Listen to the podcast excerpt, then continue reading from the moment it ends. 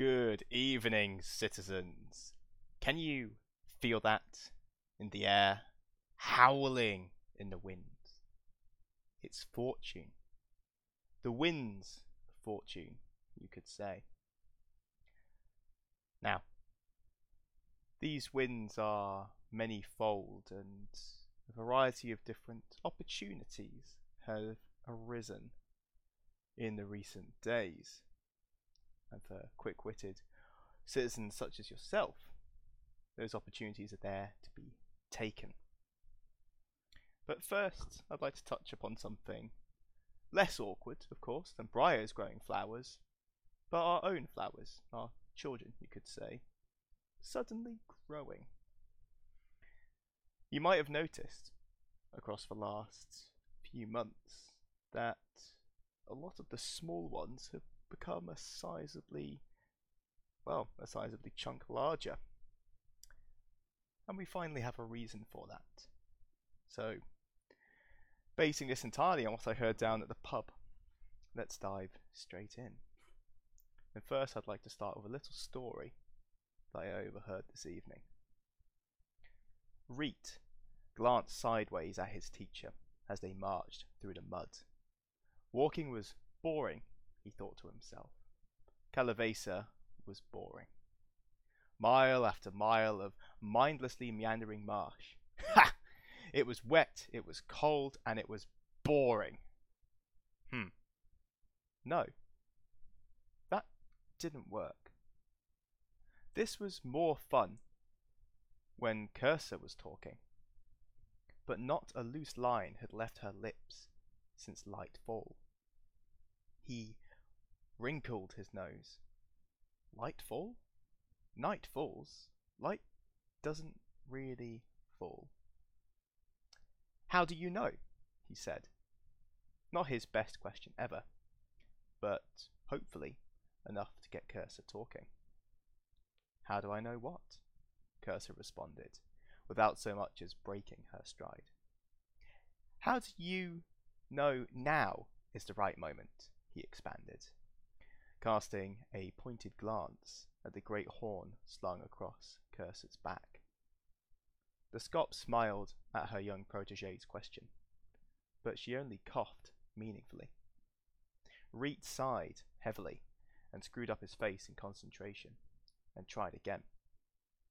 A hundred wild winters weathered. His voice haltering as he picked over each word before picking up speed.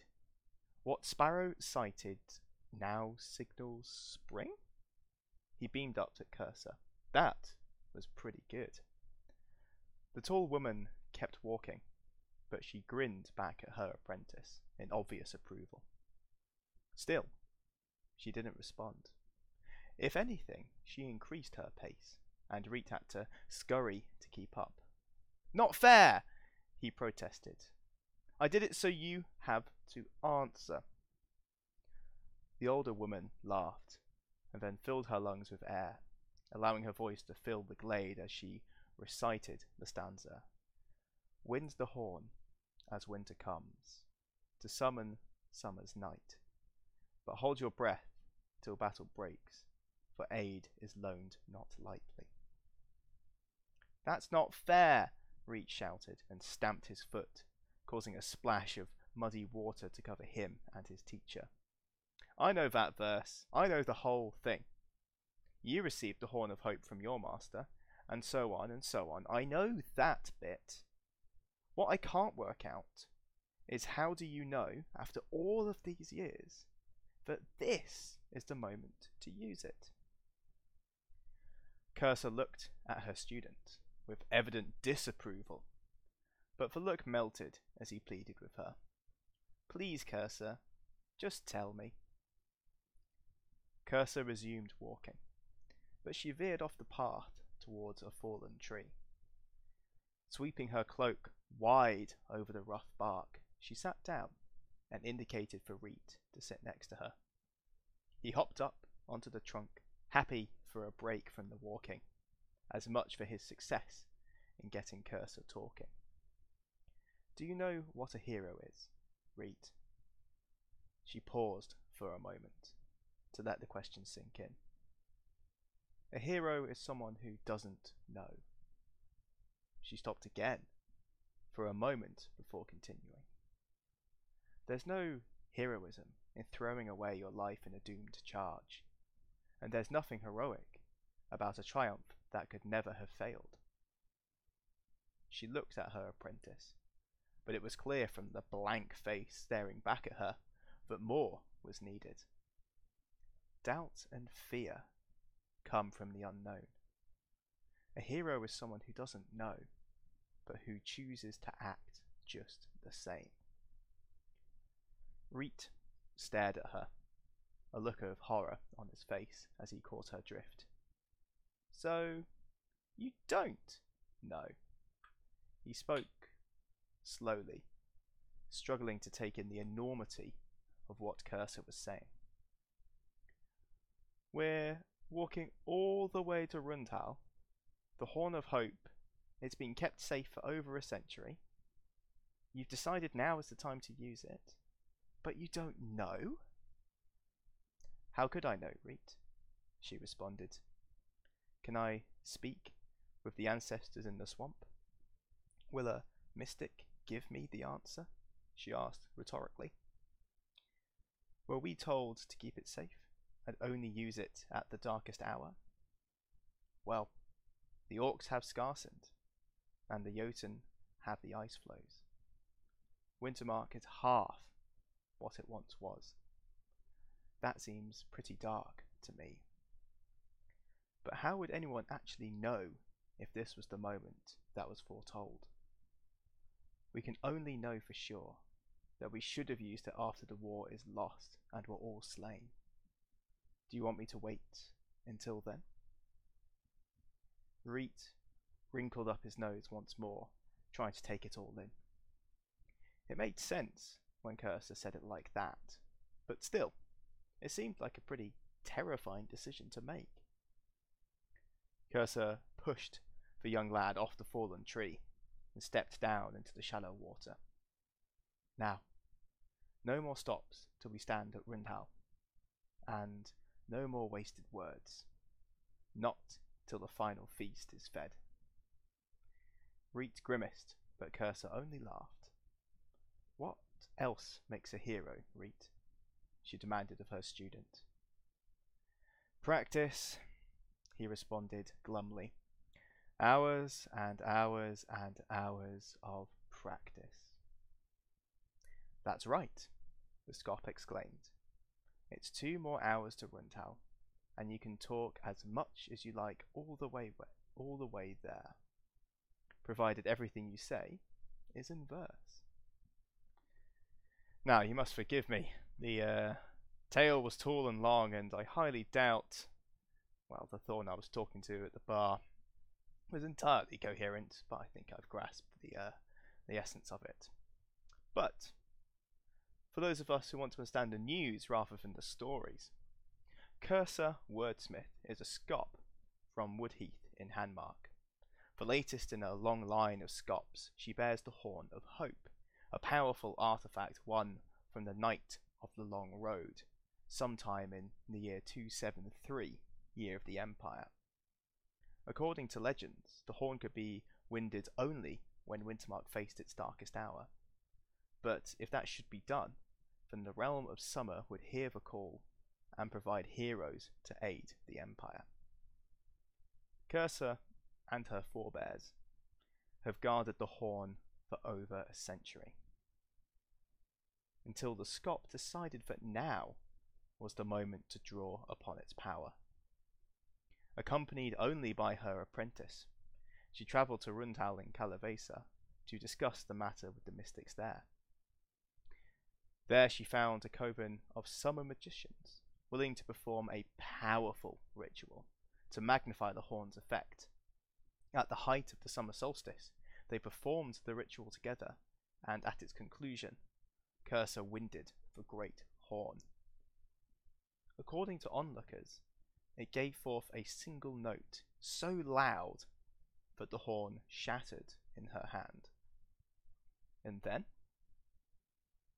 Nothing. no summer heroes marched forth from the Regio.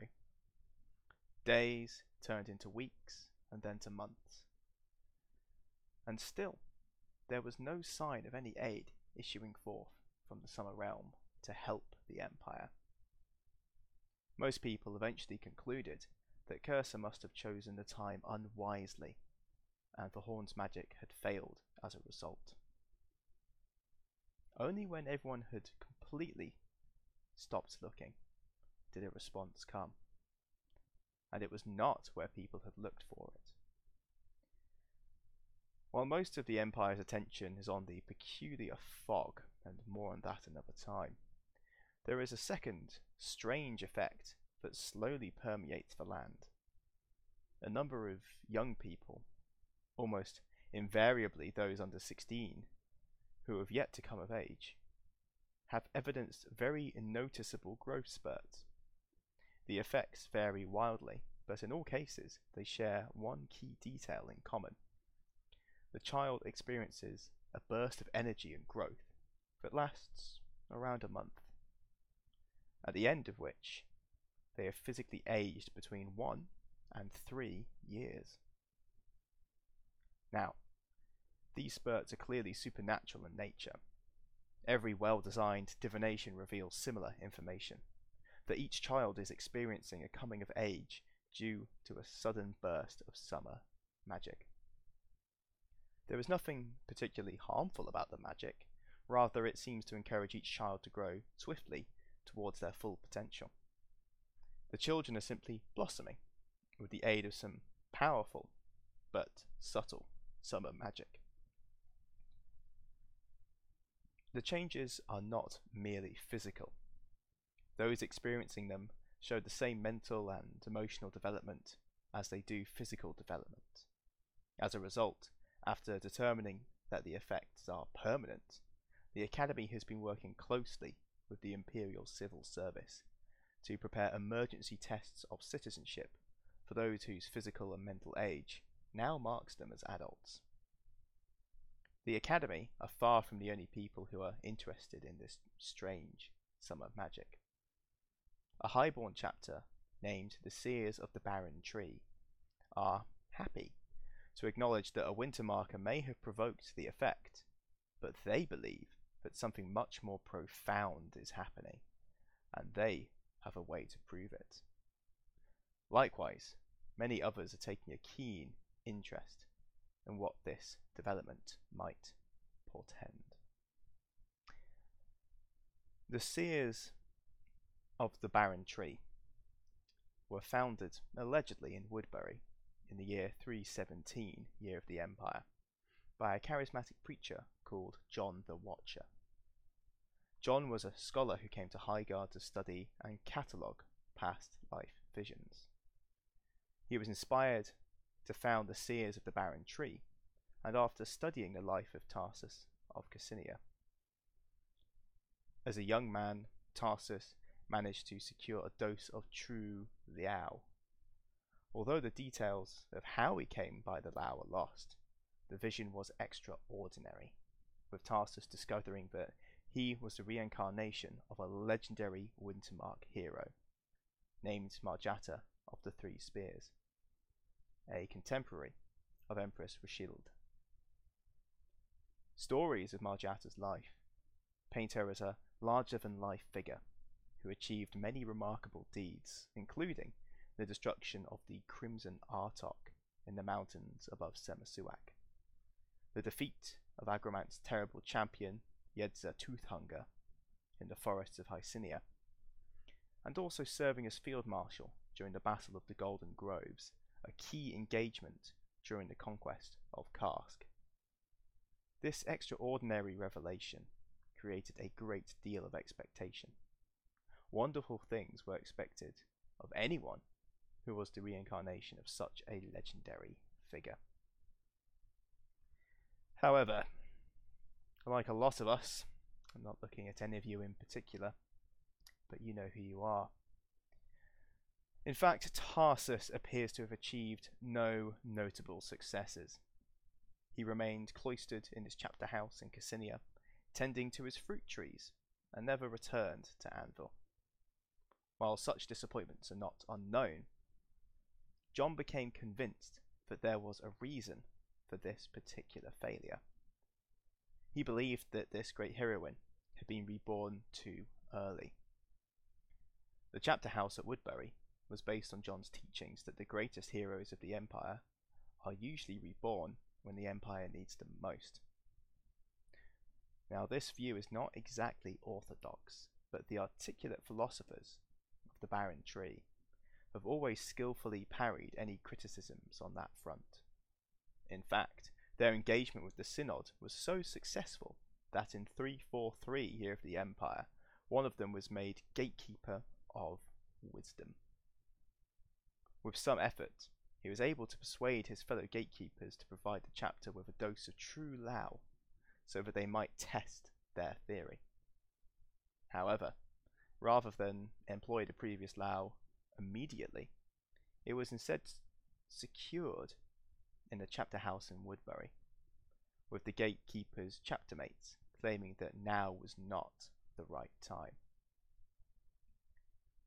It now transpires that this was the moment the seers were waiting for. The seers accept the horn of hope as the common explanation for the summer children, but they claim that Kyrsa's ritual only worked because so many great heroes have now been reborn. Few can deny that these are tumultuous times for the Empire, but the seers believe that many of the great imperial heroes of the past 300 years have been reincarnated as a result. In effect, the summer magic only served to highlight a truth that might otherwise have gone unnoticed for many, many years. To test this theory, the group have arranged with the Tribune of the Synod to have them ask the Council of Gatekeepers to allocate one additional dose of true Liao. The only proviso being that it must go to a virtuous child, someone who is now a citizen, but who on paper, at least, is under 16 years of age, and who publicly says that they will use the Liao to obtain a vision. Their hope is that the resulting past life vision will provide evidence to support their theory. Now, obviously, the Council of Gatekeepers can choose whether they wish to accede to the seer's request. But the true Liao remains the property of the chapter house until it is gifted to the recipient, who have given strict instructions that it is to be returned to them if a suitable candidate is not chosen. Their expressed hope is that the gatekeepers will find the right individual by liaising with the academy and by speaking with young citizens to question them on their virtue and their ambitions.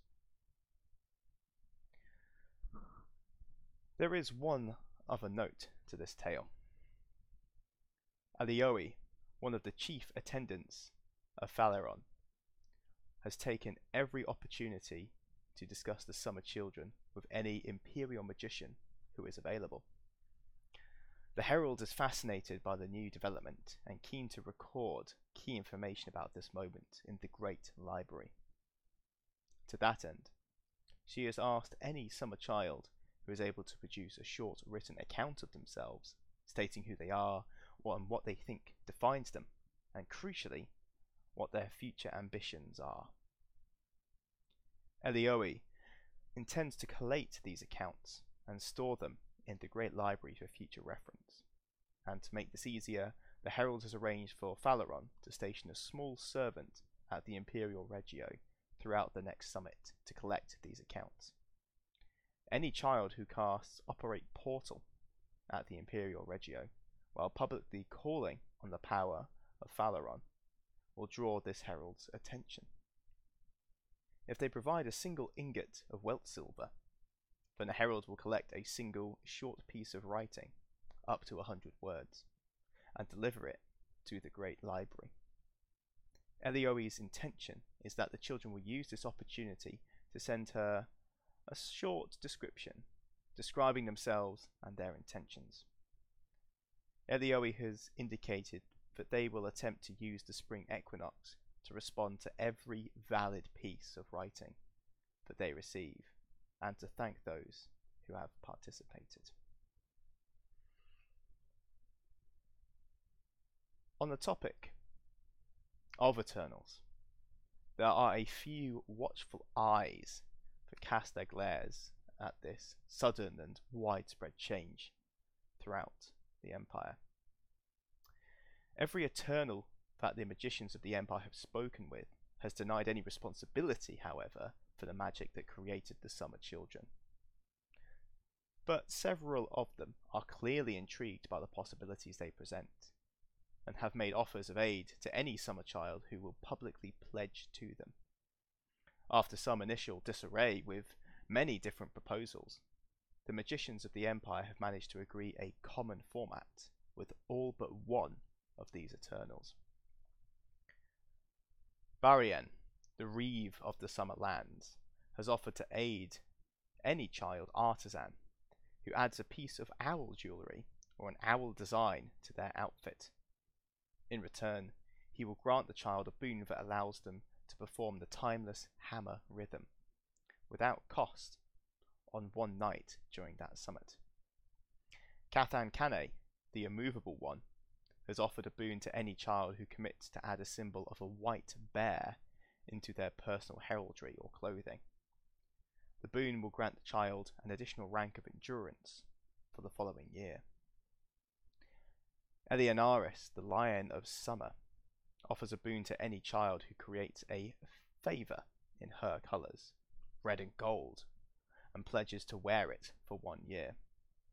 The favour can be as simple as a sash, formed by twisting red and gold fabrics together, or as complex and glorious as the child pleases. In return, her boon will allow them one additional, you could say, burst of heroic ardour for the following year. Jaheris, the Lord of the Forest of Arden, has promised a reward for any child who publicly pledges to defeat their rivals without fear or favour. And in return, the Moon Silver Prince will provide that child with an item that will allow them to create a single dose of the Crimson Gate to smooth their path to power. Meraud, the Summer Enchanter, has offered his aid to any child who proclaims themselves with a suitably grandiose epithet. Meraud himself has many such epithets, such as the Fire Mage, the Lord of Summer Stars, and the Summer Enchanter. But this name should be something the child intends to employ henceforth, as well as something they wish to strive to embody in their magic and in their life. In return, the Fire Mage will enchant the child with noble mien of the Hawk Lords. Calidus, the Prince of the Argent Tontine, offers a reward to any child who will publicly state that their heart is filled with greed. In return, the prince will provide them with their choice of either a single ring, a single crown, or a single throne. However, he stipulates that they must return to the Regio within a year to repay twice the amount given, or else default on their debts to the City of Chains. Wise Rangara, the Ancient One, has offered a boon that can be claimed by any child who agrees to cover their right or left eye with an opaque patch. In return, the Wise One will grant the child a boon that allows them to exchange two doses of any common magical herb, such as marrowwort or true with another common magical herb required to mix the potion once per preparation. The boon will last for a year until the child first removes their eye patch. If a child chooses to actually pull out an eye, then the ability is permanent until the eye is restored in some fashion. Rather gruesome, even for me. Ossegrahn, the cupbearer, has offered a boon to any child who will renounce all violence and dedicate themselves to the healing arts at the Imperial Regio. In return, Willowbraid will grant them a boon that will last for one year. And this boon will allow the recipient to cast the spell Heal much more swiftly than usual, and only using a single charge of mana rather than two. Finally, the prince with a thousand foes, Irahara, urges the children of the Empire to avoid the schemes of all predatory Eternals. Now, if any child standing in the Imperial Regio asks Papa Otek for help, then he will grant them a small boon that will help them live free for the next year. The Eternals the Empire has negotiated with have made clear that they are interested in providing aid to the Summer Children. However, testing this already demonstrated that while they can tell the difference between an adult and a child, they can't tell the difference between a summer child and a child who has not experienced a magical coming of age this winter. They can, however, identify any child that has gained a benefit from another Eternal, so no child may receive a second boon from those mentioned above.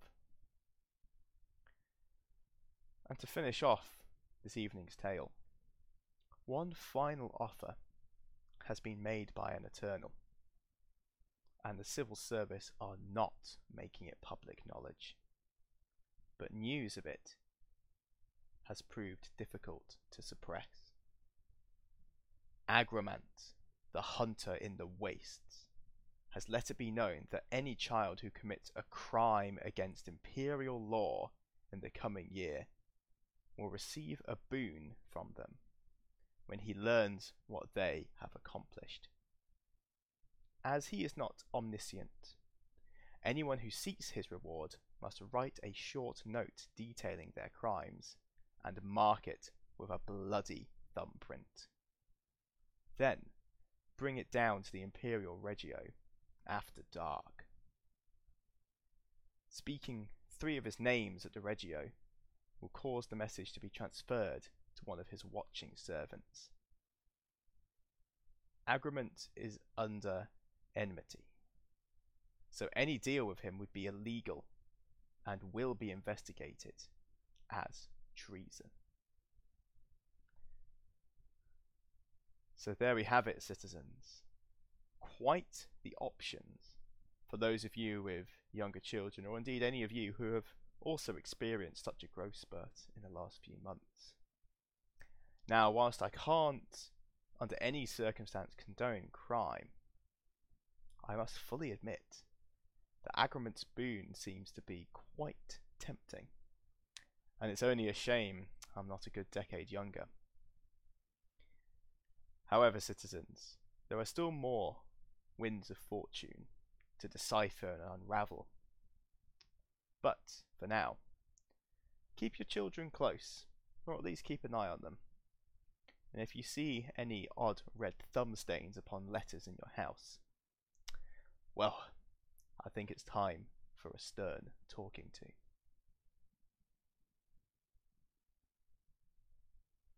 Hello, everybody. As an out of character note, I've got to say to PD, I love this. Uh, that was awesome.